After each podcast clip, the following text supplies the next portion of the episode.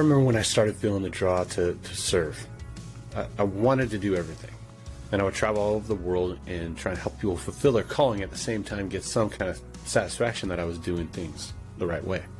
Uh, but as I moved forward, I, I realized my motivation was skewed, had very little to do with helping others and more to do with self gratification. I also realized that God had specific things for me to do, and I needed to listen to Him and focus my effort to be efficient and good steward of the talents He gave me. When David first became the recognized king, he had, he had ideas, right? He called Nathan, the resident prophet, to confer about his grandiose plan. The first was to build a temple for God. He said, Why am I living in a lap of luxury while God's the ark is housed in a tent, right? So Nathan listened and said, Hey, do what you're going to do. You're the king. God's with you. So I'm sure David was on cloud nine. He started planning that night, building the house for God. But later that night, uh, God reached out to Nathan and said, Hey, I, I have different plans. So go back, tell David that I don't want him to build the temple.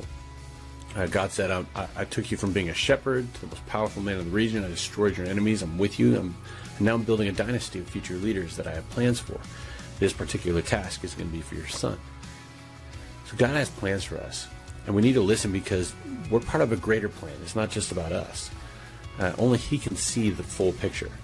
And sometimes He opens doors and sometimes He closes them. And our motivation it should always be fulfilling His plan for our lives. If we're doing that, then we're part of that bigger plan.